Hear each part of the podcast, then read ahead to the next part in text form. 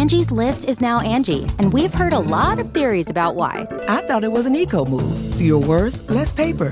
No, it was so you could say it faster. No, it's to be more iconic. Must be a tech thing. But those aren't quite right. It's because now you can compare upfront prices, book a service instantly, and even get your project handled from start to finish. Sounds easy. It is, and it makes us so much more than just a list. Get started at Angie.com. That's A N G I, or download the app today. Okay, it's time to commit. 2024 is the year for prioritizing yourself. Begin your new smile journey with Byte, and you could start seeing results in just two to three weeks. Just order your at home impression kit today for only $14.95 at Byte.com. Byte clear aligners are doctor directed and delivered to your door. Treatment costs thousands less than braces. Plus, they offer financing options, accept eligible insurance, and you can pay with your HSA FSA. Get 80% off your impression kit when you use code WONDERY at Byte.com. That's B-Y-T-E dot com. Start your confidence journey today with Byte. Hey, what's up, everybody? This is Frank Ferrer, drummer of Guns N' Roses. How you all doing? We're standing backstage at Madison Square Garden when I was 11 years old. My pops brought me here to see Kiss. Now I'm playing the garden, baby, and you're listening to Talking Metal. Yeah! Hey, this is Bumblefoot, and you're listening to the Talking Metal Podcast. Yeah. Hi, this is Chris Pitman with Sex Tapes and Guns N' Roses, and you're listening to Talking Metal. These guys rock. Rock, rock over London, Zurich, Auckland, Dublin, Dallas, Milwaukee, Los Angeles, Sydney, Indianapolis, Tokyo, Seattle, Paris, Budapest, Berlin, New York. Ladies and gentlemen, two men who are committed to rocking you wherever you might be. John Ostronomy and Mark Strigl. Welcome to the Talking Metal Podcast, broadcasting around the world from TalkingMetal.com and StriegelsMusicNews.com.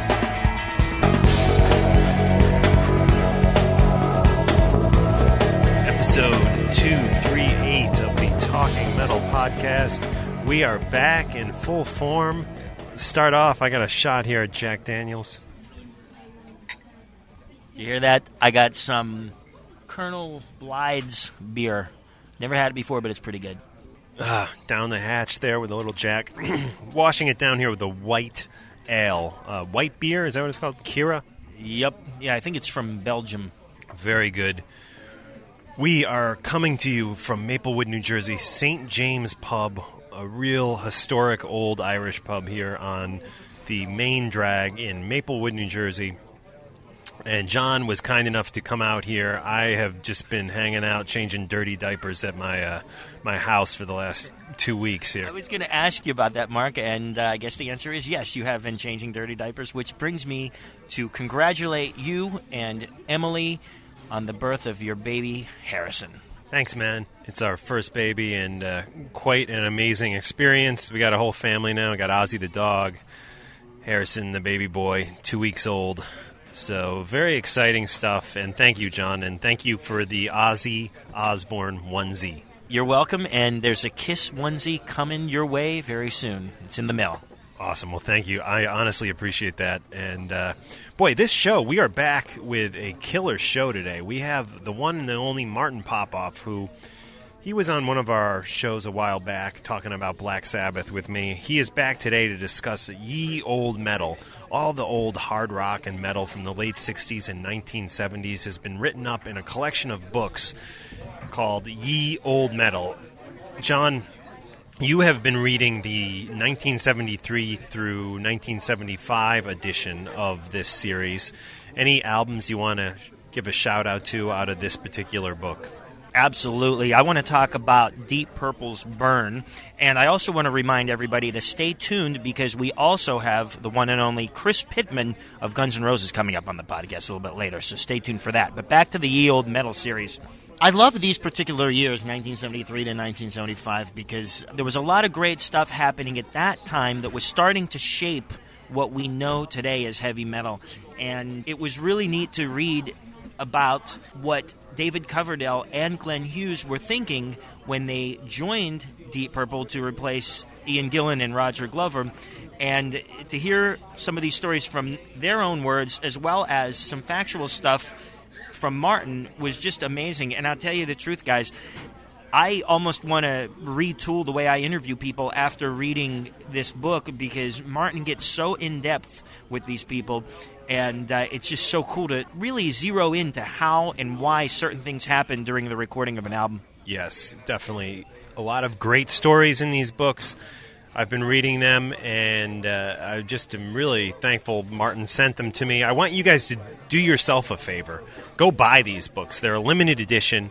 They're not going to be available for, for very long. So pick them up. Martin will sign every copy that you buy.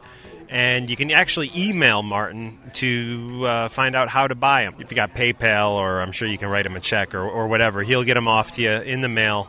He takes them down to the post office himself and mails them out to you. And they are excellent, excellent reads for anybody who's interested in hard rock and heavy metal from the late 60s and 1970s. This is where it all began, guys, back in that time frame. If you don't know a lot about the music from that era, this is also a good place to educate yourself with the books Ye Old Metal by Martin Popoff. Absolutely. And I also wrote about the series on the infamous Fuse Talking Metal blog, so check that out as well. And there's a link to Martin's site, which we'll also post in today's show notes. So, as Mark said, do yourself a favor, go out and pick up this series. To me, this is something that I think should be required reading, honest to God, for anybody who is serious about being into metal. Yes, and speaking of metal, our friends Wolf who have actually been on Talking Metal. We've done interviews with those guys on the Talking Metal podcast. Have covered a classic heavy metal song by Moonspell. The song is Alma Mater, and here it is right now on Talking Metal.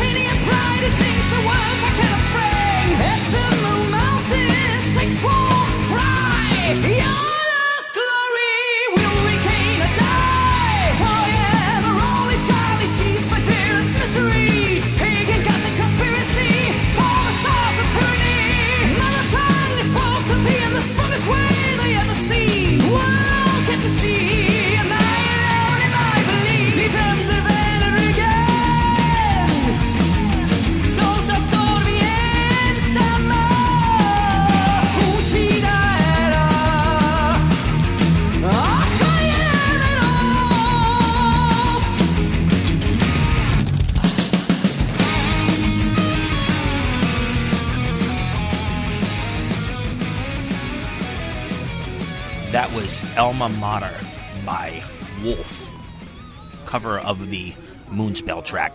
Yes, and that comes off of covering 20 years of extremes. That's a Century Media release. George, our good friend, sent that over to us. Thank you, George. Sounds great. And we encourage all you guys to pick up a copy of that 20 Years of Extremes by uh, Century Media artists. So check it out. Chris Pitman will be coming up a little bit later. Guns N' Roses member Chris Pitman. This is big, man. Chris Pitman of GNR. Yeah, absolutely. It's pretty wild. You know, we've spoken about this on previous podcasts, but to go from the two guys doing Talking Metal, Guns N' Roses based podcast, to now having various members of the band on the podcast, performing with them, working with them. And Chris was just a great guy, man. I cannot wait to hang out with him when he comes through New York. Yeah, definitely. Stay tuned for that, guys. But right now, let's get into Mr. Martin Popoff checking in from Canada with Mark Strigl of Talking Metal. This was recorded a few weeks back. Check it out now on Talking Metal. Hey guys, we are very excited because back on Talking Metal, we have Martin Popoff. Welcome back, Martin. Hey, thanks very much, Mark. We are excited because you sent over some copies of the Ye Old Metal series, which I want to talk all about. And, uh, you know, you just have so many great books, many of which I have. The Collector's Guide to Heavy Metal, and then you have the guide to the, the 70s, the 80s, and the 90s of, of heavy metal music, which has all sorts of great albums that you've, you've helped me discover, and I appreciate that. Not to mention your great books like Doom Let Loose, the Black Sabbath book. Uh, I have your book about Derek Riggs, the uh, Iron Maiden artist. So a, a lot of Right great, great stuff. And I just to start things off today, I had a question for you, and it's how did you become such like a heavy metal historian? I mean, you've really put down a lot of this stuff in in books, and I, which I think is very important because I think we need a historian like you to capture this stuff for future generations. How did you become a heavy metal historian? Well, thanks very much. Yeah, I mean, there there's a lot of people who could have done it. I mean, you you could probably do this too. I mean, uh, we we're we've both been fans from way way back, kind of thing. I I suppose I I started off with a self-published book, and then I got on with Tim Henderson and Brave Words and Bloody Knuckles. We started that magazine together, and then that gets you in the loop of getting all these interviews. So, you know, in combination of being a crazy fan, record collector since I was about 11 or 12 years old um, and continuing to get all these interviews because we've got these press outlets, right? Um, you know, the magazine, various websites. I write for Goldmine, a little bit for Record Collector, uh, Guitar World. So, so just being able to have that stuff keep you know gets us in that loop with these with these big guys, and I guess when it comes to the biographies, you know, someone asked me, we were all talking about the ACDC album uh, yesterday, and someone says, Hey, you going to write an ACDC book? And it's like, well, no, there's three or four books out already. I've had two interviews with ACDC in my whole life. So my my whole point with doing those books is is once I have a critical mass of say 30 or 40 interviews with a certain band it's like yeah you know now now I have something to to add as a historian to the world but uh, otherwise there's lots of people doing it lots of people doing a good job um you know I I'm actually in the middle of doing a Deep Purple book um right Oh, now but you know cool. that that's a that's a case where there already are good deep purple books out there. Um, so I, I feel a little bit in a weird spot because I do like to do them just on on things that haven't happened already. I I just love knowledge. I love going after these things, putting it down in print so you can clear it out of your mind, so it's all there in one place. Um, you know, everything certainly that I know about Black Sabbath is all there in that Black Sabbath book, and even even I can use it as a reference guide if I need to. And you know, you mentioned Deep Purple, and I just wanted to thank you for turning me on to the Abandon record, which you know I, I was a big fan up until about House of Blue Light, uh, which is when I was in high school, and I kind of stopped following Deep Purple after that until recently when I picked up your, your one of your guides, and you just raved about that record, and and wow, what a great record, proving that that Deep Purple can really put out some good stuff even without Blackmore in more contemporary times. Yeah, which is one of the things that you know I say in the introduction to this this new one I'm working on. It's like you know my my favorite bands are bands that are bands from my past that are making the best music of their careers right now, and I certainly believe that about Deep Purple, ZZ Top, Uriah Heep, Cheap Trick, Motorhead. You know, all those bands, I I I would put you know any handful of their latest three or four albums up against any of the old classics. And I love when that happens. It doesn't happen often enough, but it certainly happens with Deep Purple. I just think all four of those Steve Morse albums are great. Yeah, definitely. So, Ye Old Metal is a collection of, of four books, and you really what you're doing in these books, and I'll let I'll let you explain this, but it seems like you're not really, you know, reviewing the classic Black Sabbath record that we've heard about from so many different writers. You're turning on the the hardcore hard rock lovers to albums that maybe didn't get recorded in any history books. Is that correct? Pretty much. That that's pretty much it. Although you will find some big albums in here, and you know the the reason I'm I'm doing this is I just love getting down these stories, and most of them are fairly obscure stories. But you know, frankly, you know, I don't know if there's ever going to be a book on Stars or the Dictators or Rex or Angel. Um, you know, a lot of these bands, but I I could, you know, the thing I care most about Rex you know, this is the old Rex Smith band who had two heavy albums on Columbia, 76 and 77, is those albums. So if if I can finagle, you know, one or two interviews with one of these lost artists and talk all about that record, I mean, that is the main thing I want to write about. So, yes, what I've done is there's four of them so far. Um, the first one is 68 to 72, and they're essentially 240 page books of 14 to 18 different albums looked at in in great detail. A little bit of critical analysis for me, but the main thing is you know the, these old 70s guys regaling us with stories of these records. And it, what I love about these records is that they had the same big producers all the famous bands had. They cost just as much money to make. They were all on major labels because there were no small labels back in the 70s, more or less. Um, they went on tour with all these guys, so they have all sorts of stories. So, um, yeah, second one was 73 to 75, and then from that point forward, man, because that's when I started getting into music big time. I've got one just called Ye Old Metal 1976, and the next one's 77, and I'm almost finished uh, 78. I've got about two and a half, three more uh, essays to write. Oh, very cool. So there'll be Yeah. more on the way. Speaking of, of the 1977 edition, you mentioned Angel, which uh, was a great band that I really liked, and I was real happy to see on Earth as it is in heaven. Can you talk a little bit about Angel, who they were, the, how the record was produced? Uh, you mentioned big producers. There was a big producer involved with that record, and even even the label Casablanca and and Bill Aucoin and and all these crazy characters that were connected with that label. Yeah, it's pretty cool. Angel was a band that had um, one, two, three, four, five records um, and and a double live album. Um, they were on Casablanca. They were signed with big hype. Uh, there was a bit of a bidding war around them. They originally from Wash, uh, Washington D.C. area, and then I think they pretty much migrated out west.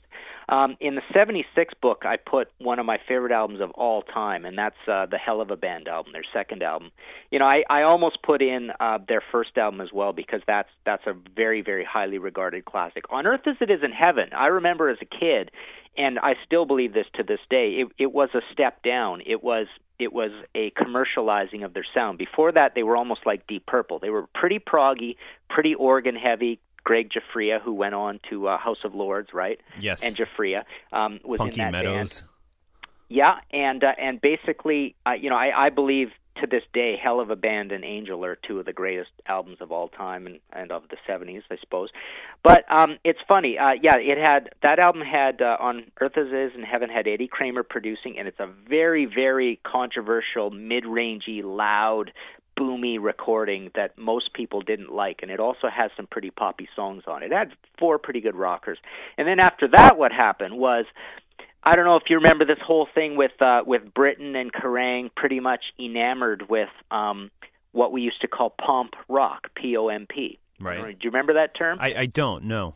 Yeah, there was Touch in New England, and you know on the heavy on the more famous end, Styx and Journey. It was it was that new keyboardy poppy hard rock. Okay. Kerrang loved it. They they loved all this poppy stuff. Anyways, um, it, it's funny because the next two albums, White Hot and uh, what the heck was the last one called now? Um, White Hot and Sinful.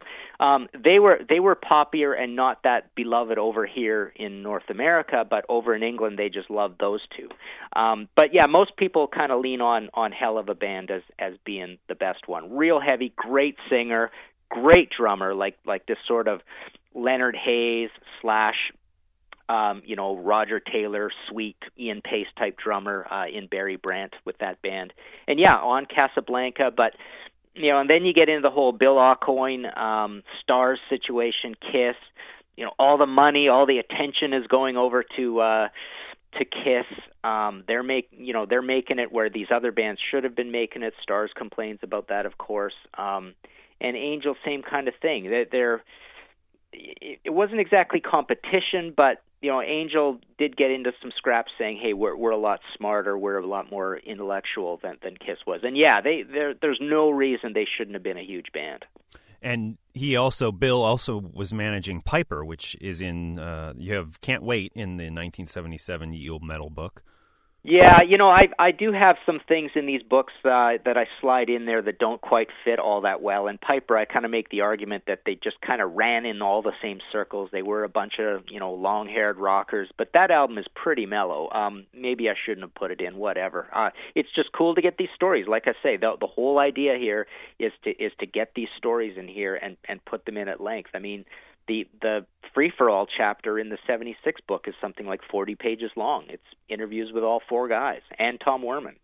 So I I just I just love the idea of getting these stories down that aren't anywhere else. They aren't on the internet. They're certainly not in any other books. And uh, and just have them in this place this this museum for all time. Um, and you know, this whole thing is self-published. They're limited to a thousand. I signed them all. They're numbered, and and that's it, kind of thing. It, this is not this is not something that I ever expected to ever see in stores, so I didn't even bother trying to get a publisher for these. Things. So, just to recap that, there, this is never going to be in stores, and once the a thousand copy run is over, these you you don't plan to reprint them. No, no, okay. and I, I did limit them. I, I won't reprint them just because I said they were limited, and they are, and they're they're numbered on the back of one thousand. And each so. one is signed personally by you. Yeah, yeah. Uh, the the whole idea is these are you know fully described, available from the site. I take PayPal, all that sort of thing. Every single one of these that I've ever sold, you know, I I signed to the guy and stuck it, you know, stuck it in a uh, in in a package and walked it down to the post office. This is strictly a mail order venture. Although I have like two or three buddies with stores, you know, in North America that that I've you know leaked a few copies out to. So there's there's like four stores probably all around North America that have any. And and Relapse has taken you know five or ten for their for their mail order thing. But basically, you know, 98% of them are are sent mail order. Cool. Now, going back to the first book, which covers 1968 through 1972, wanted to talk a little bit about that. When people think of early metal, they're generally thinking of bands like Black Sabbath, uh, Deep Purple, maybe even Uriah Heep, but you, you get a lot of other ones in this book, including Cactus. Tell me about Cactus, One Way was yeah cactus is a funny situation. Um they they are most associated with mountain although you know they'd like to be associated with led zeppelin because you know th- there was this thing going around at the time. There america's answer to led zeppelin right? And you know mountain on the other hand you know people say about them that uh they were the first heavy metal band or, or first american heavy metal band sorry. Um and i think i stuck mountain in here as well. Um yes. but anyways both of those bands you know they they aren't really pure, you know, uh, deliberate heavy metal. They do have their their American rock and roll roots, their their bluesy roots. Great players, of course, in these bands. They were more like like lunk-headed boogie rockers, like like uh, like a humble pie or Free when they were actually heavy. And Free, I might add, you know, people keep calling them a pretty heavy band. They are not very heavy at all. Like right. they they were they were definitely not a very heavy band. But even like Bad Company, for example. So um you know these are not the most Im- impressive bands of those days. Uh, I know I stuck in both of the first two books uh, that that um, Australian band Buffalo, and man, you want to hear some pretty good, solid, advanced heavy metal. I mean, check check those guys. Yeah, out. I was I, actually I was reading the, about that. You had the Dead Forever album from 1972, and and that's again a band I've never heard, Buffalo. So. Yeah, that album is not is not one of the better ones. I did want to put it in because it was the first one. Um, they they get much better in the, in the second book. I think I put in Volcanic Rock. Uh, let me just see here. Buffalo, Buffalo. Uh, yeah, no, only want you for your body. Just a ripping, roaring, great hard rock and heavy metal album. And the reason none of us have ever heard of them is that they um their records they were the only Australian band to be on Vertigo Records, which is well known for for like uh artsy hard rock from Britain, including Black Sabbath, who would have been their heaviest band. But none of their albums ever got released over here. And before the the you know CD reissues in the internet age, you know those were 150 200 dollar albums. They put out like five or six albums in the 70s, and and just completely rare up until now. Now you can get them as CD reissues and probably digital files as well. But yeah, there's there's a company called Aztec Music uh, from Australia that put out beautiful, fully stuffed digipacks with bonus tracks and the whole story, all sorts of stuff. So yeah, check those dudes out. And in in a way, you know, some of this stuff, by the way, I know you, you were just saying some of it's been reissued, but I, I, was a few albums I was searching for on iTunes and stuff, and they, they just they just aren't there. And, and there was one or two of them I couldn't even find on, on CD that I was looking into. It does the fact that these albums were never known really to begin with, and still are kind of hard to find in in a way, does that even make them more special, if you will, or or, or I don't know. kind know. of, you know, but I'll, I'll tell you uh, one thing I did sort of notice. I mean, we all we all know what's happening in the music business now, where you know one tenth or one third or one fifth the amount of albums is is you know impressive compared to what what it was in the roaring 80s or whatever. But back then um a- as i was saying before i mean most of these albums are on major labels.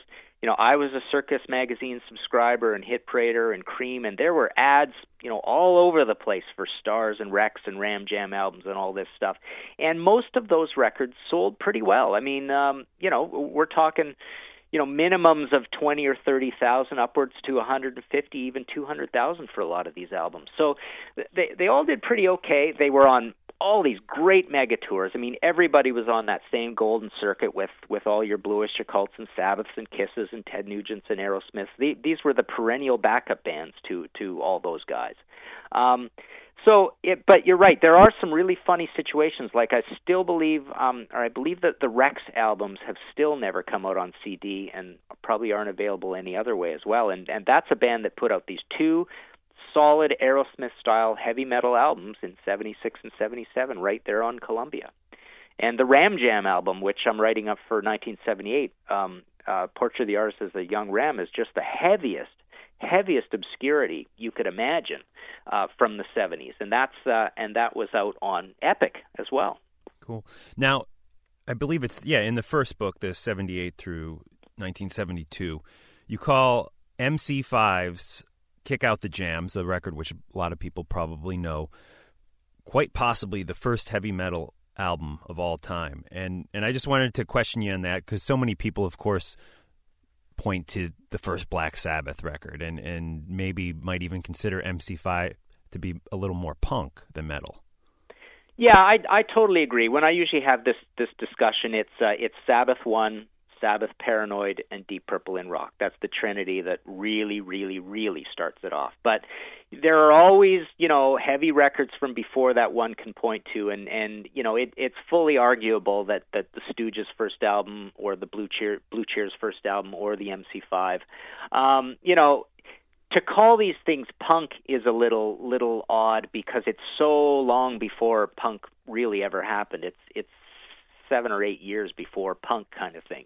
Um, but yeah, I mean, you you got to give these records kudos. I mean that that MC5 album is basically you know roaring heaviness from start to finish. Now the problem with calling something like that the first heavy metal album is heavy metal has you know it it has to rely on a bunch of things. Doominess is is one abstract, but but one big thing it has to rely on is is give me lots of cool riffs. And you know anything before Sabbath and Deep Purple, you didn't really get the riffs. You got you got things that were were psych or garage based that ac- accidentally sounded really heavy. You, there there were no really good crazy crazy riffs before. Let's face it. I mean, you, if you got to pick one album, it's got to be Deep Purple in rock. Right, definitely.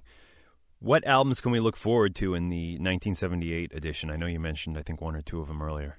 Yeah, 78. I'm going to put in. Uh, I've actually, I've actually got this sort of hanging around on my on my screen here. Um, what I'm doing there is basically, do, do, do, where are we here? So I've got. Uh, there's a band no one knows of called the Hounds. Um, their first album, Unleashed. Frank Marino, Mahogany Rush, Stars, Attention Shoppers, yesterday and today struck down. You know, Stars is an interesting situation. I mean, basically, once I get 78 done, I've I've covered the entire history of Stars. Right. However many pages that's going to be. That's going to be like, you know, 50 pages or something. But here's a band that you know I would have wanted to write on, but nobody in their right mind is going to write a a full 300 page book on Stars.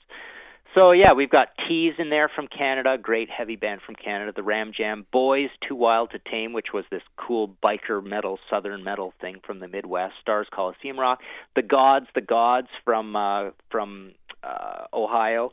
Uh, good heavy uh, Casablanca Millennium Band, uh, biker rock again. Might put in Trooper Trooper. Going to put in DMZ DMZ, which is sort of this lost hybrid album, just like MC5, between punk and metal that came out on Sire in 1978. Cool. Uh, Styx, Pieces of Eight, I'm going to stick in there. May put in Molly Hatchet's uh, first album. Uh, maybe put in a Street Heart. Definitely Pat Travers' Heat in the Streets, which is which, you know which is probably his uh, heaviest album and and well well loved album. And I might just throw a bit of a curve in there and argue it till I'm blue in the face. I know I'm going to get some complaints, but I think I'm going to put in the second Dead Boys album. We have come for your children. Sure. Which, you know, is a is a riffy, well recorded album. And you know, when I was growing up, you know, when I was uh, hearing punk for the first time. I remember seeing it on on TV. These guys spitting on each other in 1977, being completely scared of all this. Like, what are these guys doing? Right? Um, punk to us was basically heavy metal with short haircuts and no guitar solos. I mean, there was not enough metal around for us to exclude punk. Is that the album with the Sonic Reducer? No, it's their second album. They only put out two albums. Um, I could have done that one. That's that's an even slightly heavier album and a more beloved album. But you know, as as things stand, here here's how this series works. You know, um, 1977 book is out. I get an email. Do you want to interview Cheetah Chrome? It's like, yeah, I want to interview Cheetah Chrome. Damn right, you know. Um, so the point is, is like, okay, can, can I can I ask him something about this? Can we do a old metal? And and basically 77 was done, so it's like, hey, I'll stick in your 78 album. Right. And that that's how Sweet got into the 77 book with Off the Record, which by the way is just a great underrated old Sweet album. But you know, had I gotten a, a Sweet interview a couple years ago, you know, I would have probably did give us a wink instead. Now going back to the Dead Boys and Cheetah Chrome, is is Cheetah well? I, I mean, I remember hearing that he'd been beat and he has a metal plate in his head, and and I even remember seeing him once perform live, maybe like 10, 15 years ago, uh, jumping on stage with a band playing Sonic Reducer, and he he seemed a little out of it actually. Well, okay, let's uh, let's sort of see if we can get this straight. I may be I may be wrong about this, but he's definitely not the guy that was beat to within an inch of his life and, oh, okay. and stabbed or whatever. Right. That that was another guy in the band, and he almost died, and that was in the that was in the late seventies, and and helped break up the band. In fact. Huh. Cheetah, though, on the other hand, you know, I'm sure, I'm sure if you saw Cheetah, I, I would, I would bet that maybe he did look a bit beat because I, I know he's definitely had his drug problems big time, and you know, all those guys were were pretty crazy partiers. So yeah, it's he he is still you know being a solo artist, getting up on stage with guys. Um, he he's just kind of slowly coming out of the woodwork. He's he's not he's not got any impressive massive project, but uh, yeah, they they were basically those guys I considered the heaviest American punk band that there was, and there weren't very many. Most of the heavy bands were from from the UK. Now, uh, another thing that's real cool about these books, and you've mentioned this obviously, but is that you really get in some in-depth interviews with the people that actually made the music way back when. How do these guys like talking about these old records? I know sometimes when we do interviews on Talking Metal, they specifically only want to talk about what they're up to now and, and not really spend that much time on, on the past. And are people is it are they fond memories? Are they happy to talk about it, or is it kind of like why do you want to talk about that? Definitely it runs the whole range and that's why you know there's no there's no aerosmith albums in here or whatever like when i get a joe perry interview there's no way i'm going to say joe you know number one i've i've already been told by some handler you've only got 15 minutes or whatever but uh, you know i'm not going to say joe let's let's add on 20 minutes about draw the line here um so you know it, i i get the entire range um uh, and and some of these stories I've I've just pieced together in five minute pieces over lots of interviews um, right. with with the band. Other ones a lot of these guys are completely retired and and I track them down and they're they're happy to do an interview about whatever whatever I want to talk about. Um, but in in almost every case um, it's someone who does have a current project or whatever and I do make sure that we talk about that and I get some press out on them to help them out on that end. And you know I just tell them hey I want to write up the story of this classical album. Do you got any time to do it? And and some of them have time and some of them don't and some of them are good interviews about it and some of them aren't. And if they're not a good good interview about it, I either will not ever write up that story or I'll say, okay, right. Well, here's a guy who's contributed 20, 25%. I got to find one or two other guys to make this good.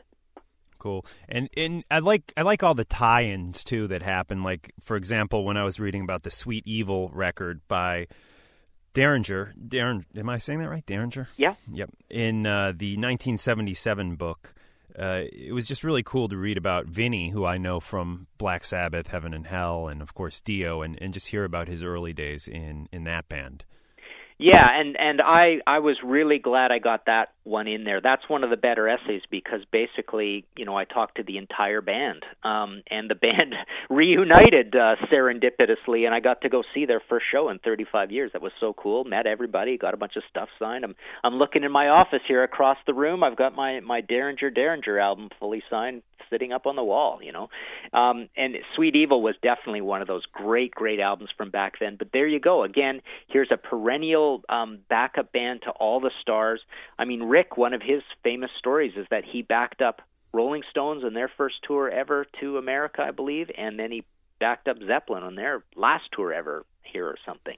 You know, th- there is Derringer before is the McCoys. Um, and even in that, in that in that write up in that book, yeah. you get into how Vinny was associated with John Lennon and had done some hand claps on, on yeah. his recording. I think even played a little bit with him, right? Yeah, yeah, it's cool. Yeah, they were just hanging around the studio when when those guys were were making music. So uh yeah, these that that's the other cool thing. Like like I say, you know, there's the backup band stuff, but but you mentioned the stories. I mean, all these guys whether they got really famous or not, knew everybody who was famous and had stories about them. So, yeah, you, you take you take a tight, concentrated thing like say the '77 book and the '76 book together, and it just sounds like a bunch of guys hanging out all with each other. It just sounds like just a room full of guys drinking beer, telling old stories. Yeah, and I mean, even we go back to Angel now, uh, like Frank talking about how he basically shared the rehearsal studio, or Angel shared the rehearsal studio with with people like Donna Summer. Yeah, great stuff. Yeah, yeah, and they and they all, you know, they all had the big producers, so they all have funny stories about all these different producers. I mean, they had Deep Purple's producers, they had Eddie Kramer. You know, there's Tom Werman shows up all through these books. Uh, you know, it's it's it's really cool. You know, all the the Studio A, Studio B at the record plant. You know, Cheap Tricks next door, Aerosmith next door. They're they're they're all they're all interrelated, and it was just it was just a golden era for um for all those big tours. There were all those big packages that that you know we all remember from back then. And like I say, there were really no the whole indie label thing did not come up yet. I mean, really, the first time we ever saw indie labels was a little bit with punk, and then a lot more with uh, the new wave of British heavy metal. Right. Um, and then really, you know, metal in America had kind of mid-sized labels. It didn't. It. I mean, there were indie bands all over the place, but but you know, indie really did not start up until until punk, that do-it-yourself attitude, and and then we've we've had indie labels and it, labels of various sizes ever since. But you know, I, I wrote a record review book on Southern rock, and I flipped through that thing, and I looked, damn, you know, I mean, there's there's there's got to be under 20 bands in here that that were independent. I mean, everybody was on a big label. It's kind of cool. Would you ever consider writing a book on the new wave of British heavy metal? Well, I I have one little obscure book that's out of print that was just on the singles. Oh, okay. Um, uh, New Wave of British Heavy Metal singles. They're all reviewed, pictures of them. Even it was even made into a bit of a price guide, um, catalog numbers, the the whole bit. There are a couple of books out already on it. Um, this Ye Old Metal thing just gives me this kind of cool flexibility to to add in that stuff as I go rather than take it as a group. So Right. I I've already written up, you know, a bunch of essays on a lot of those albums that'll show up as we go through the 80s. Like this whole this whole project will probably tap out about 1985. Oh, okay. I'll do I'll do one a year like per year um for, you know, and that that'll come out to six or eight books kind of thing and that that's about all I have. I mean I'm I'm amazed I've come up with this much already. Each one of these is about 240 pages. That's a whole nother story. They have to be a certain thickness to keep the postage cost down from Canada. okay. Um, but that's why they're all exactly 240 pages. Weird, eh? Um, but you know, I basically they're they're all going to be about that long, one per year. I've got a whole plan mapped out, and just as as the new interviews come in, I'll I'll hit up guys for these stories. Cool. Well, I want to encourage all the Talking Metal listeners to pick these books up because they won't be around forever. There's only a thousand of each one of them, and uh, you know if you don't get them now, you might risk never be, being able to get get them. I know I, I've had uh, a hard time tracking down the '70s guide uh, that you have out, and that's completely out of print, right? You don't plan to republish that. Actually, it is back in print now. Oh, is it? Okay. Yeah. Well, there you go. They've they've got them now over there. I actually got to get a bunch myself. So, yeah, no, that that whole reviews thing, like the '97 book, was all decades, but but the the way it stands now and forever, and I don't think these files will ever be added to. Um, there's a '70s, and '80s, and a '90s, and that adds up to about 7,000 reviews. Wow. And you were there was talk that you were doing one for for this decade, right? Well, yeah, With they- another writer or something? Exactly. That is still totally going to happen. Um, what it is is David Perri from uh, our magazine Brave Words and Bloody Knuckles. He's very prolific. He's he's a good writer. He knows a ton of different areas. He's very energetic. He's always writing. Um, so basically, I decided I'm an old man. I can't keep up with this stuff. I I just don't have the enthusiasm for all these new metal bands. Um, you know, he's he's a good 15 years younger than me. Um, so basically, I'm going to write probably 1,500 reviews, and he's going to write about 1,500 reviews, and it'll just be a co co-authored thing. And Collector's Guide to Heavy Metal, Volume Four, the Zero Zeros. Nice. Ye Old Metal. Again, there's four books out now and more on the way. Guys, I would suggest you all go to where? martinpopoff.com to pick these up? Yeah, they're all described there. It tells you exactly which bands and which albums are in each one. There's PayPal buy now buttons, all that stuff. Um, like I say, I'll I'll sign them. Um, you know, the postage looks a little better when people you know grab one or two two or three things all at once. I mean, I'm getting a lot of people grabbing all four at once, which is sort of what I necessarily needed to happen to make this worthwhile to do. So as people sort of find out about them, yeah, it's kind of cool that people say, "Yeah, I'll take all four. Give me a deal." So work out something. Cool. Very good. Martin, thank you so much for joining us on the Talking Metal podcast today. We will have links up in today's show notes on talkingmetal.com, and those will link you right over to Martin's site where you can pick up Ye Old Metal, 1968 through 1972. We have, what was the second one? I don't have that one in front of me. 73 to 75. S- That's the one with that that wicked, you know, photo. I I might Right. add, uh, Al- you know, a lot of these have photos in them, and these are all from a buddy of mine's archive named uh, Rich Galbraith, who's in who has just an amazing, amazing collection of 70s stuff. So his email address and all that is in there. If anybody, you know, wants to wants to uh, acquire some of that stuff, uh, he he could probably set you up uh, with that. And and yeah, all the designs kind of look the same, and that's all done by uh, another buddy in Thunder Bay, Ontario, called Rory Rory uh, Fiorito, who's uh, who's doing a lot of CD covers these days. But he he's come up with sort of a uniform design, and uh, you know he he's he's made these all look really nice.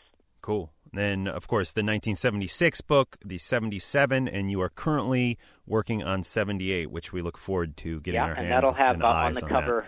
Yeah, that that one will have Richie Ranno and Michael Lee Smith from Starz on the cover. Oh, very good, very Yeah. good.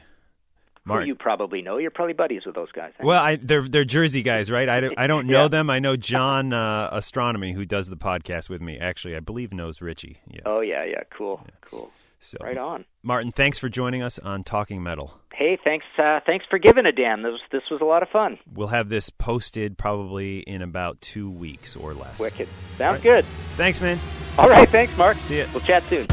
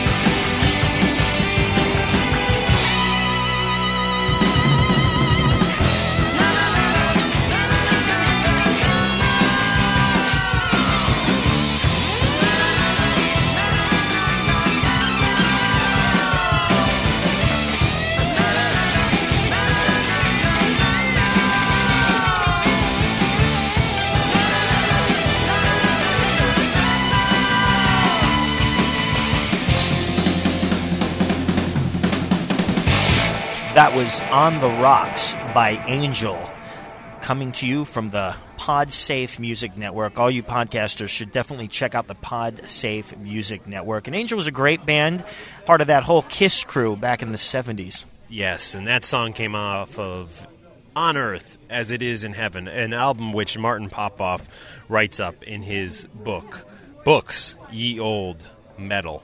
So do yourself a favor, check out Angel, go buy the uh, the Angel CD on Earth as it is in heaven. Check out Martin's books, Ye Old Metal, and a big thanks to Michael Butler, who is responsible for getting Angel on the Pod Safe Music Network. And speaking of podcast, you recently checked out a brand new podcast. Uh, tell us a little bit about that, Mark. Yeah, I'm not sure how new it is, but it caught my eye that there was a George Lynch interview done on the Metal Moment podcast. You guys should check this out. It's a great interview with George. He's in a real fun spirit, and Mike Varney even is involved in the interview. It's it's a it's a fun listen. MetalMoment.com, and it's episode 14. I believe you can get it on iTunes. You should uh, maybe search Metal Moment on iTunes. You know, it's pretty neat. The Metal Moment phrase I bet is a reference to where we got our start on VH1's Metal Moments. Yeah, I forget the guy's name who does the show, but he does a great job. He does some of it in, I believe, Japanese, some of it in English, and the interviews, of course, are in English. But um, he uh, he's a big fan of talking metal, so I'm glad I finally got the chance to check out the Metal Moment podcast. How about a little Chris Pitman? You want to get into this? Yeah, definitely. Chris has two releases coming out this month First, the great band Sex Tapes. Coming out November 11th. Hit up your stores, hit up iTunes, and get Sex Tapes. And that's the name of the band and the album, Sex Tapes. So check that out. We're going to end today's show with a little music off of the Sex Tapes CD, Medicine Man, which is a song both John and I love to death. But before we get into the interview, I think we should check out a little old Pitman, Replicants. And before we do that, I want to thank Ollie. Ollie, thanks, man. You, uh, really helped me out with a couple questions here for the interview that we are about to do with Chris Pitman, and I appreciate that. Ollie's a big poster on the Talking Metal forums. If you're a listener to the show and you haven't been on the forums, you need to register and get a username and start posting. John and I are there all the time, along with people like Ollie who are always talking metal, talking rock, talking Guns N' Roses, talking Metallica, talking Testament. Great job with the Testament thing, by the way, man. Uh, thank you very much. Yeah, Shotaholic helped me out on that one, and uh, I believe Z-Man sent in some questions too. And I wanted to apologize to Z-Man that I didn't get his questions in because the interview was a little shorter than what we normally do, and Greg had to run to a meet and greet, so we we had to cut it a little bit short. But I'll save those questions for a future interview at Testament. Do yourself a favor and pick up Sex Tapes by Sex Tapes. It's uh, released November 11th. And then I guess two weeks later, do yourself another favor and pick up two copies of Chinese Democracy. Get the CD and get the vinyl. They're both available through Best Buy. You can pre order them right now on BestBuy.com. Chris Pitman is playing on Chinese Democracy. He is writing songs on Chinese Democracy. And we're going to talk about Chinese Democracy as well as sex tapes and as well as his, his amazing history with bands like Tool and Lusk and Replicants and who else? And Zom. And he also has a great history in the art world, which we're going to talk about. So get ready for this interview with Chris Pitman. And our food just arrived here at the St. James Pub in Maplewood, New Jersey. Perfect timing. This is Cinnamon Girl by Replicants, followed by Mr. Chris Pitman, followed by Medicine Man by Sex Tapes. By Sex Tapes now. Right now, this is Cinnamon Girl.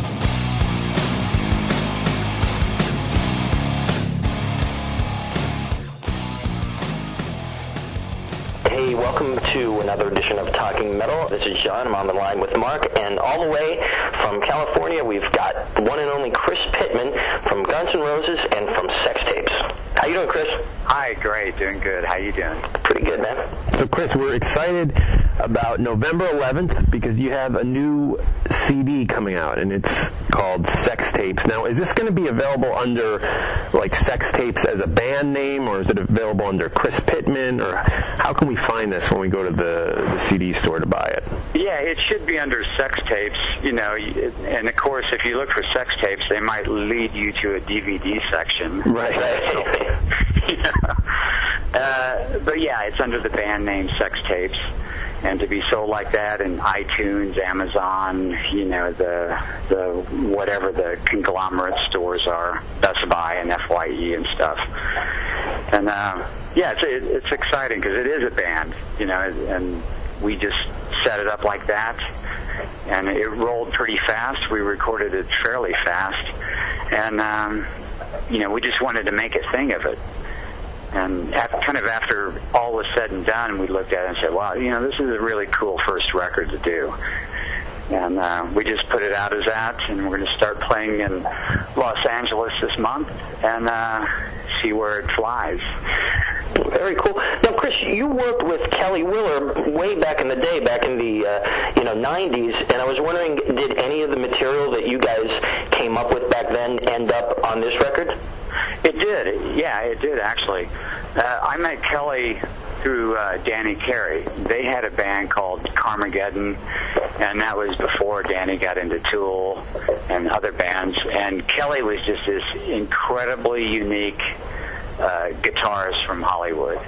And he had, you know, he used to live with Perry Farrell, and they had a band called Psi Com uh, right before Jane's Addiction and uh, he just had this this knack of writing uh, these really bizarre guitar riffs, kind of like you know when Jimmy Page does those really strange riffs, and uh, his was kind of similar to that, but in his own vein. And he had these riffs forever, and they've kind of transformed here and there. And we started uh, just me and him working on stuff in like probably '94 or something like that. And, uh, you know, then we got busy doing our own stuff. And he hit me up a couple of years ago and had, you know, new stuff, just, just the riffs and the drums. And I just said, I gotta, I gotta, you know, wrap my head around this. This is incredible. So it, it was really, the, the challenge was trying to write, um, you know, vocal arrangements around these weird, sometimes discordant guitar riffs. And, uh, and when the two married together, it was pretty strong. It was really strong. Cool. And then Marco Fox also plays into the mix here, and you have quite a history with him too. Yes, yeah, he's he's another. You know, it's it's kind of this continuing pool of, of friends that we have in Los Angeles, and you know, we've all, you know, when you hang with guys that you really like, that's all you can do. You know, you'll you know, jam a lot together, drink beer, and uh, you know just have fun because you know you're like minds. And Marco played in a band called Zom with me and Danny Carey, which uh, that was a real kind of improvised, jungly type of band. You know, with those same kind of polyrhythms that kind of uh, Tool took off to do as well. And um, and Marco's just a super solid bass player. And, you know, he just lays it down. He's incredible. And, and, and a great dude on top of that. Speaking of Marco, I really love the way the bass line in Medicine Man moves from more of a, a root pattern into a walking pattern during the chorus, and I just had to mention that. It was kind of a, a little aside from my questions, but mm-hmm. I just love that. And there are so many different musical bits on the record that I love. Everything from the harmonies that you're doing to odd little guitar parts that just pop up here and there. And my favorite lyric on the record I wanted to ask you about is I've got a girl, she's a bit of a whore, but I'm a bastard from hell, who seems to think it's really cool. And did you write that? And is that autobiographical? Oh yeah, I mean every everything you ever write is is truly autobiographical. I mean, even if you think you're doing it about someone else, it always points to you. that's, that's, that's a great line. For your listeners, this comes from a track called Cool Life, and you've definitely got to check it out. Cool. Now you mentioned Danny Carey earlier, who we all know from Tool. A lot of people might not know that actually not only recorded with Tool, but you did some touring with them. Can you talk a little bit about your involvement with the band Tool? Um, yeah, uh, you know, me and Danny both come from Kansas City, and we played in numerous bands there.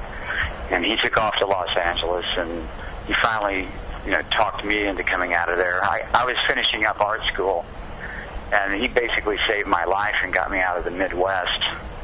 And uh, and he was just taking off in a band called Tool back then. And when I got there, you know, they had the band going, and they, you know, they were amazing, just a great band. And when you heard them in their rehearsal space, it was just super powerful. Right. Yeah, yeah, yeah it was intense. And I just, you know, there's the same I would do anyway. I say, hey, if, you know, if I can help you out in any ways, just let me know. So they put me on as, you know, basically just mixing them, you know, being a sound guy or, you know, whatever we could do. And, uh, and at that same time, me and Danny and Marco were doing Zom, and uh, they they were setting up a tour, and they they thought, well, we'll we'll do a tour. You can come out and do the sound for us.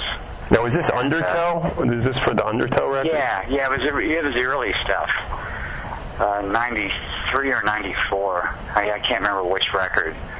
And then when I went out and toured, we did America and Europe and stuff, and then. Uh, you know, they were starting to take off, and it was cool because I don't know if they still do it these days, but in Europe, you'd go play these radio stations live, and you just set up and you just go for it, you know, just no edits. And that was fun, kind of producing them doing these live shows. And uh, I, we also did a John Peel show for the BBC that was like that. And and I think that was the only time I actually really recorded them.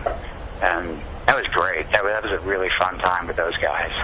Cool. And I know when I, I some of the best shows I saw in the '90s were without question Tool, and I saw them on Undertow, and and then when they came back around, I think like in '96 or something, and just just incredible. They used to play a place in New York called Roseland.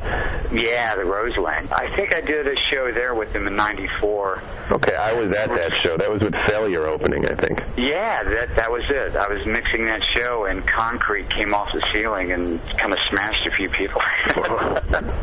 Which brings me to Ken Andrews, who you've worked with, and I wanted you to talk a little bit about the project you did with uh, Ken from Failure, which was called Replicants. Yeah, yeah. Is that is that a Blade Runner reference? Yeah, it's part Blade Runner and part Gary Numan, I think. I think he might have done some replicants. But we called it replicants because it was cover songs. And, you know, it's kind of a. We would go over to Failure Studio. They were recording, I think, Fantastic Planet. And me and Paul would just show up and uh, jam with them at night. And we would do Syd Barrett songs, uh, Bowie, uh, you know, all the crazy stuff and having fun and Ken was testing out recording gear, and so we would do demos. And eventually, Matt Marshall uh, for Z Records, he he just heard it. He goes, I, I got to I got to put this out, and it was that was great. But you know, we were kind of just uh, limited to just doing cover songs, so that's how uh, Replicants came up. When you mentioned Paul, that was Paul D'Amour, the original bassist of Tool. And you also, one of the songs that you did with Replicants actually had Maynard on vocals. hmm Yeah, uh, he did silly love songs, Paul McCartney. Right. it's classic because if you listen to the very beginning of that song, you you hear him going. He, he says something remark like, "Do do you have it yet?" or something like that. And you hear this water in the background. It's actually him pissing. oh man. Yeah, because he's singing in the toilet, so he's pissing. He's like, "Hey, do you got that?" And we put that on the record. You know, you got to have humor going. That is it's great. I love the version of Cinnamon Girl that you guys did on that. And one of the things that I like about this, and I know that you agree, is that the individuality of the musician shines through because of the way you interpreted these songs. Yeah, and you know you don't realize that when you're playing cover songs because you're just trying to make a put your own vibe to it. But uh, and it- it's kind of easy to discount doing a cover record, but I heard it years later. I kind of forgot I did it for many years, and when I heard it, I was like, "Wow, this is really cool." Because it, it, it seemed like jazz music where they're playing standards, so you don't think about uh, composition. You know, you're not judging them. Oh, that song sucks. They're just great songs, anyways. Right. And and then you can see what these people did to the song, and uh, and that was, you know, we did that amazingly fast. You know, really fast, and uh, it was it was so much fun to do. You know what, Chris? That brings me to uh, talk about another project you did with both Paul and Greg, and that was the Lusk project. And one of the coolest things is that you did that in the iconic Alley Studios in North Hollywood, where so many great classic rock records were, were done. And I was wondering, working in that studio, how did that shape what you guys did for the record? It, it completely shaped everything because it, it was this. I don't know if you've been there. No, I'd, I'd love to go the next time I'm out there. It's so amazing, and you know, unfortunately, most Los Angeles studios are gone now because the record industry has uh, been disassembled by uh, Mr. iPod. But uh, that one, I, I'm sure it's still there. But that's where you know Neil Young, Crosby, Stills, Nash, Poco, Little Feat. Every band in the world, the, the Chili Peppers are always there, still. Um, you know, the, the 70s bands and, and Fleetwood Mac. And when we first got in there, our intention was trying to be a space rock band. You know, we were just going to be, you know, kind of like Neu! or Can or some kind of, you know, space rock. And by just being in there and uh, the wooden walls and, and all the posters and nostalgia, and we suddenly just kind of got into the vibe and was listening to some of those records. And we noticed that, uh, you know, back then melody was the form of the music. And a lot of rock music now is based around the rhythm. You know, just real heavy rhythm, and it it comps along with it. And then we thought, okay, well let's let's work as melody as a form, and the drummer's more like a timekeeper, Ringo-esque vibe. And so that forced us to work differently. And um, also at that same time, it put out the uh, Beatles anthology records, and and a lot of those are John Lennon sitting at a mellotron just improvising the song, and that spirit is incredible. Have you, have you heard those? I don't know that I have. No. Some of those. Yeah, he he he does like I am the walrus, and and he's just sitting there at the mellotron, and you know he's messing up notes, but it's just that spirit, that spontaneity of that moment, and you know it's warts and all, and that's kind of where we aspire to do is just first takes, uh, keep that kind of loose vibe, and uh, I think that's why today it, it's so fun to listen to for me. Cool. And that album was actually nominated for a Grammy. Is that true? Yeah, it did. It was very surprising. You know, you, when you put music out, it's like letting your kid off to the war. You don't know which way it's going to head. Right. You're fearful, but uh, sometimes it takes really surprising twists and turns, and and it was nominated, and we were you know, like, yes, yeah, that was cool. That was very cool. You know what's interesting is that Chris, you're known, you know, for being an expert with both current technology. You've done a lot of sound design for some of the, you know, great companies like Korg and DigiDesign and, and Moog. But then on that record, there were no computers. It was all standard instrumentation. Uh, did you guys make a conscious decision to record it that way and to only use standard instruments? Uh, no, most of the decisions were based on that we were broke ass. So we didn't have any. No, but but still, it's it's always best to use uh, tape inherently, and um, and of course now is is like a hybrid of systems. You use digital and analog a lot, but back then it was we had very minimal equipment. So that was taken out of the picture. It wasn't about the gear at all. It was just kind of capturing these loose, you know, spontaneous moments. And like I said, you know, there was no tuning. There's things that are out of tune at a time, but that's that's what I love about it is that vibe. I saw on your site, Chris, you have a, section called Workshop, and I was wondering, is that gear all yours? And uh, you know, I especially like the Trident console I, about all the gear I have, I it's heavily modified, and I, you know, I've done it for years and years. I'll do a, lo- a lot of electronic modifications, and I have friends who do the same, and, and we go back and forth. We'll take uh, tape recorders from the 1950s and then just make them into the most insane mic pre's you've ever had, and you're the only one in the world that has it. Wow. You can change components like transformers and capacitors, and it just has an individuality. And that's what uh, that's what I use in all our recordings. Cool. Can you talk about how you got involved with Guns N' Roses and what it was like meeting Axl for the first time? Uh, yeah, that was uh, I was introduced to them through uh, Billy Howerdel, um, who was a he worked for Tool for a while. And did a perfect circle too, right? Yeah, he did that, and Billy just uh, he's a he, a fun guy, and he was way into computer stuff before many people were.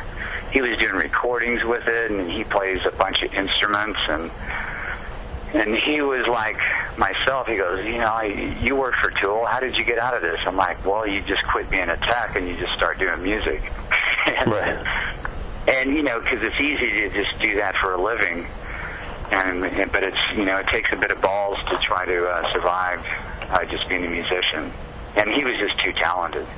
And that's what he eventually did. But he he uh, turned Axl on to the Lusk record, and Axl was way into you know the the guitar sounds and orchestration that we did, and uh, he invited me down to hang out. And you know, the first night I met Axl, yeah, I didn't know anything about the band too much besides their big hits they had on the radio. Right. And when I met him, he was just just like a really cool guy. He was so warm, and we just had a blast hanging out. And he was playing just tons of tapes and stuff. And he eventually invited me up to his house, like a guest house. And we, you know, it was made into a studio. And we wrote uh, music there for like three years, just me and him. It was a great neutral zone without people, you know, bugging you. And uh, a lot of great stuff came out of there. And he's he's just enormously talented. He's play, and he was playing a lot of lead guitar back then. Really? Wow. Uh, yeah, yeah. Most people don't know that, but I, I want to give him props up for it because he was just astounding, really. Really? Wow. Yeah, he, he approached guitar like he does his vocals, where you know you can't think of anyone in the world doing what he was doing. and uh, I was shocked. He was doing, you know, like Blue Oyster Cult double lead type things. I was like, whoa, you know. Uh, he's an amazing fellow. Well, when you approach uh, writing a song back in those sessions, what comes first? Would a melody come first, or maybe a groove, or how did that work when you first started writing with Axl? Uh, you you just never know. Uh, you, if you start trying to predict it or making a formula of it, then it, that goes out the window. And uh, the, the the funniest instance of us doing something, I was up at his house for about a week or two, and I was setting up, you know, because I'd worked with a couple of film scores before, and they set up back then these rack-mounted samplers like Kurzweil and EMU, and you had your kind of fake orchestra with synthesizers. You know, one would be the strings, one with brass, and so on and so forth. And I was setting that up for him, and he came out. And I'm just going, okay, uh, now now this module here, we're going to use this for brass instruments. And here you have horns, and he was, you know, he was playing while I was switching the sounds, and uh, and I switched the sound to a French horn sound, and he was playing this chord progression, and I I went to another sound. He goes, oh, go back to that one, and uh, we went back, and it was a French horn sound, and he kept playing this progression, and it sounded really cool. And I turned around, turned on the tape machine, and that ended up being, and you can hear it today, a very intro of the song called Madagascar. Wow. And that's just how that evolved, and he just had this chord progression. And all of a sudden, it married with the French horn, and all was, it was a super moody song. And uh, and that was the start of that song. And it, actually, we re- recorded it really quickly up there at his house, and uh, and he just sang unbelievably on that. Great song. And it's really great that you couldn't go in there and predict, okay, Axl's going to come out with a pretty neat chord progression and we're going to use a French horn sound. That is something that could only happen by complete chance when you were going through the sounds like that. So it's just great that you were able to capture that moment because look what it turned into. Such a great song. Yeah, and and that exact moment is still on the record today. That's what surprises me. You know, because it takes me right to that right back to that very day. instant. When you guys play that live, no, Dizzy actually plays that in the live setting, right? That line. Yeah, he plays the French horn, horn parts, and I'll play the strings over the top of it. And uh, and it comes off great. It's it's pretty powerful. Yeah, but, but the recording, you just gotta, you know, when you hear these recordings, you, it's it's quite astounding. I mean, sound wise, they're a hybrid of a lot of different processes that have taken years to do, but while doing it at this pace, you will have not heard anything like this before because you know who's taken that long to do it, you know, yeah, and to work on it that thorough. So uh, it's, it's quite a sonic feast for people to enjoy. And kind of on that note, is this an album? I'm talking about Chinese Democracy, of course, that you think needs to be enjoyed like in its entirety. You need to listen to all the songs kind of flowing together, or is it a song where you can kind of just pick out one song here and there and listen to it? Is it important to listen to it as a entire concept? Uh, I it's hard for me to judge that because I'm too far inside of it to be objective like that. Right. You, you know, to hear it as a whole, uh, I I wouldn't think you have to. I think you could drop the needle anywhere on the record and find something you know really interesting. And, you know, it'll take a while for people to absorb it because it's very rich.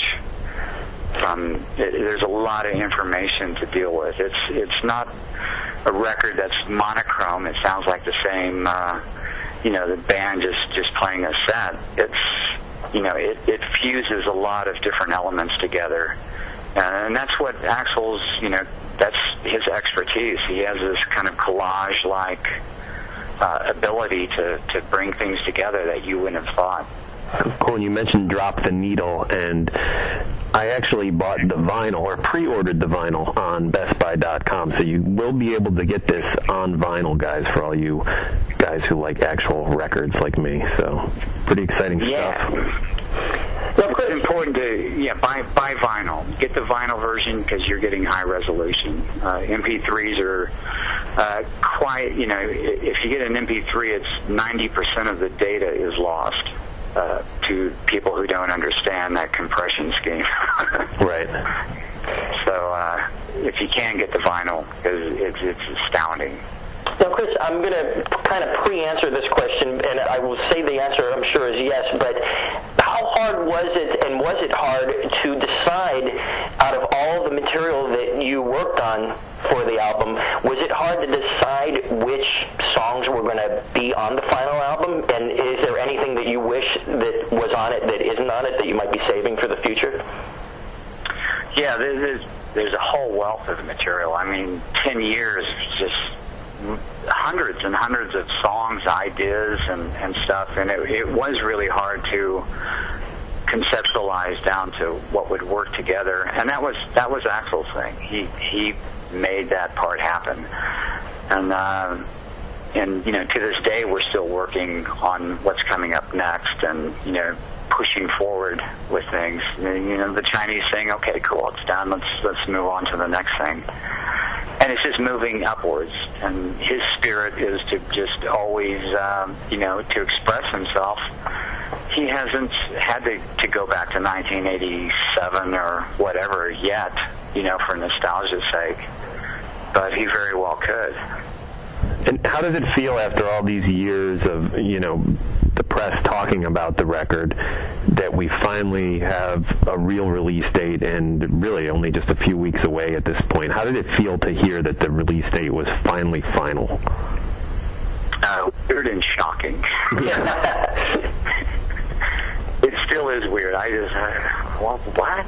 It, yeah, I, I, I can't describe it really but I'm happy because now people are, are getting an idea, you know, because they would just continually bash us in the press as they love to do because we're, you know, Guns is just such a popular band. But the the end result is we knew what we had, very confident about it, and um, it's something unique. I think people once once they can sink their teeth into it and and get an understanding of it, it, it will have been worth it. Great, and Chris, I know that you co-wrote one of the tracks that we've we've all heard so far, "If the World," and it's great that that song became part of the Body of Lies movie. Yeah, yeah, especially Ridley Scott. That guy's a you know, what a hero. Brings it back to Blade Runner. Yeah, and he he went through a bunch of our songs and he picked that one. Oh, wow. And uh, that was great. And, uh, but yet, uh, still, it's like I said, you haven't heard it in its its best form yet, in Right. high fidelity, and uh, it's going to be exciting. That's that, that's a fun one. That one actually uh, is going to interpret you you know really good for like live shows and stuff as well. Cool. Yeah, well, Chinese Democracy, November 23rd, exclusively at Best Buy. And like Chris said, guys, we should all pick up the vinyl for the ultimate listening experience for that. Chris, where does the nickname Mother Goose come from? Uh, you know, I haven't. It's funny. I haven't heard that in quite a while because uh, when Buckethead came into the band, of course, everyone associated with Buckethead has a nickname. right. You know, there's Brain, there's you know Throat Rake, and there's great people like that. So um, basically, the Mother Goose came from uh, like a Philip Dick book called Valis. If if any of you've read that. Hmm. It, it was just kind of, you know, just one of those funny nicknames, but it kind of came and went real quick. I only hear it from people, you know, associated back then when Bucket was playing with us, and it's kind of funny to hear now. Go, Oh yeah, yeah. yeah. And to bring it back to sex tapes, again, when you go to buy this CD or MP3s on iTunes, you're looking, you're going to look for sex tapes. That's the name of the CD and the project or band, if you will. And where is the best place for somebody to order this CD online? Sex tapes we're talking about now. As you're saying, uh, if, if you're going online, do do put in sex tapes and then Chris Pitman because if you hit sex tapes, you're going to get a million yeah. uh, sex tapes, literally. So you want to look for mine, and uh, hopefully there's none out that's a little too compromising. ChrisPitman.com, will it be available to that? Yeah. Yeah, some uh, rabid ex-girlfriend or something. Chris, now is the TM after the one-word group name Sex Tapes? Is that stand for trademark, or does that stand for something else? No, we actually trademarked it. Very cool. You know, as one name because we we kind of had to to to make it you know to do legal merchandising and stuff. So we did trademark the name, and uh, that's how that came around. Very cool. And Chris, before we let you go, I wanted to touch on your artwork. And for all you Talking Metal listeners who, who may not have known this, please go to Chris's website, chrispitman.com, and check it out. I mean, there are some amazing works that are in traditional kind of media that would all think about paintings. But then there there's some really neat stuff with photography. And what I was really interested in were these site-specific installations and photographs of, for example, the dirt after the tread of a bulldozer would plow through it. And basically, just tell me a little bit about that stuff. It's really amazing.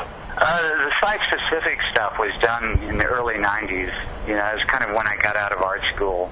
You know, you you kind of graduate through the painting and the drawing, and you find out that that uh, is kind of kind of a dead art.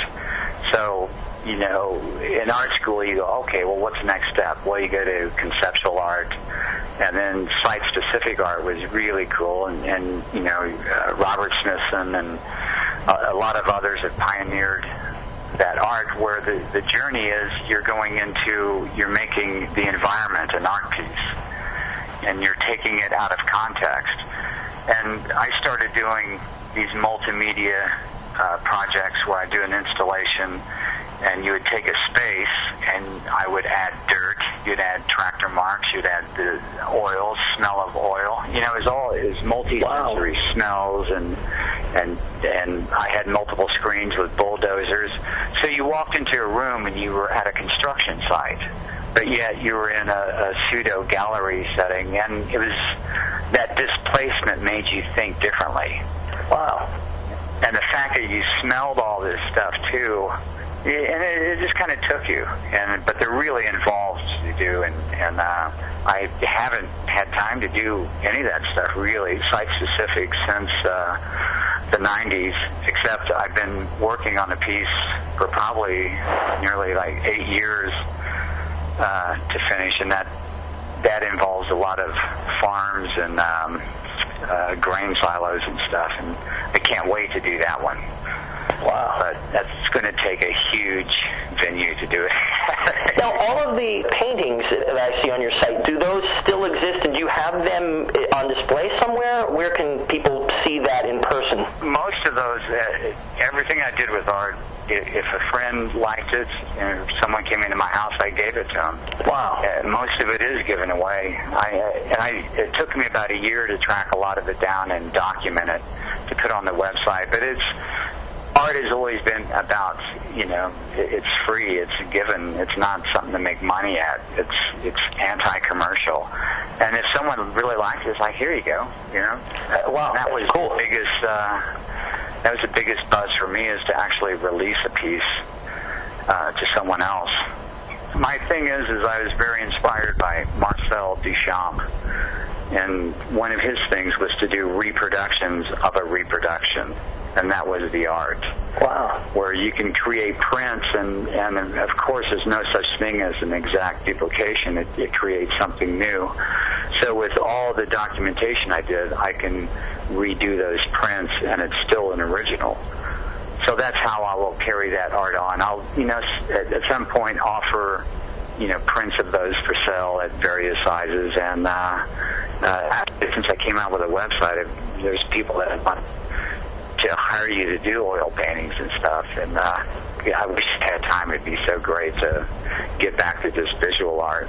It's really great stuff, and all of you uh, listeners, make sure you check it out and make sure you put the sound up because the first time I looked at everything, I didn't have the speakers on on my computer, and I was really surprised when I took a second look to hear. There's almost like a soundtrack behind it, and each piece you've composed a little bit of a different style of sound underneath it, which is also, you know, kind of bringing back more than one sense. You're seeing and hearing, and I'll tell you the stuff about adding smells to uh, work is, is even more amazing because you know all your senses are being hit at once. Yeah, it's not simply two-dimensional art then, you know, because the human brain is just so elastic and it, it's taking on a lot of different elements just besides visual. When you're in an art gallery, the things that you hear, things that you smell, and it, it's it's trying to immerse yourself into that experience. And uh, you know, luckily, art has evolved where we can recognize that. Where people like Van Gogh and Picasso were just concerned of what was on the canvas itself. And uh, now it, it's neat because you have you can surround yourself with music, and it, it just manipulates the viewer into uh, you know almost some kind of conscious shock. You know, maybe something can happen with one person that spurs on something very cool. Excellent. Chris, thank you so much for taking time out this afternoon to join us on Talking Metal. We encourage, again, all the listeners to pick up Sex Tapes on November 11th and Chinese Democracy on November 23rd. And if we could get an ID from you before you go saying your name and that you're listening to Talking Metal, that would be great. Hi, this is Chris Pitman with Sex Tapes and Guns N' Roses, and you're listening to Talking Metal. These guys rock.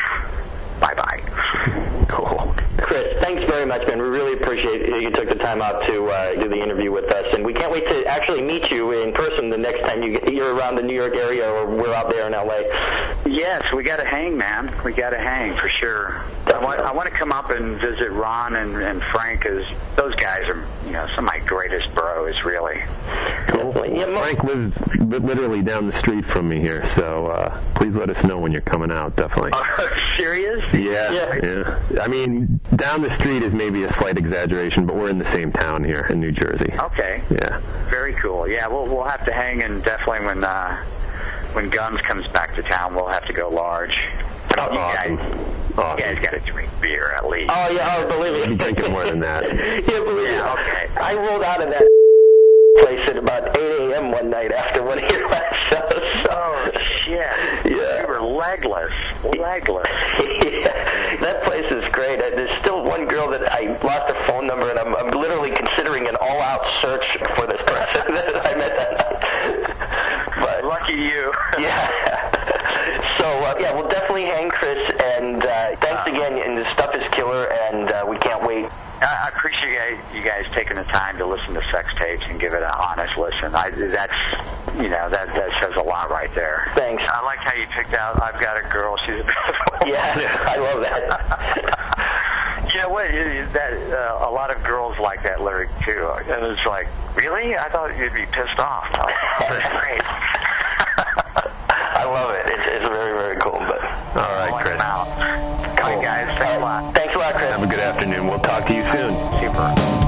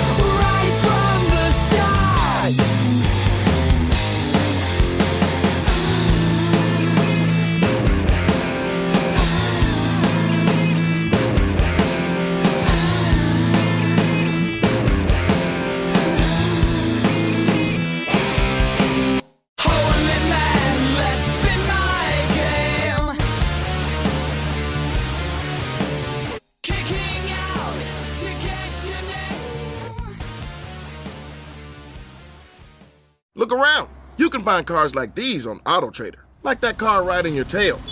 Or if you're tailgating right now, all those cars doubling as kitchens and living rooms are on AutoTrader too. Are you working out and listening to this ad at the same time? Well, multitasking pro, cars like the ones in the gym parking lot are for sale on AutoTrader. New cars, used cars, electric cars, maybe even flying cars. Okay, no flying cars, but as soon as they get invented, they'll be on AutoTrader. Just you wait. AutoTrader.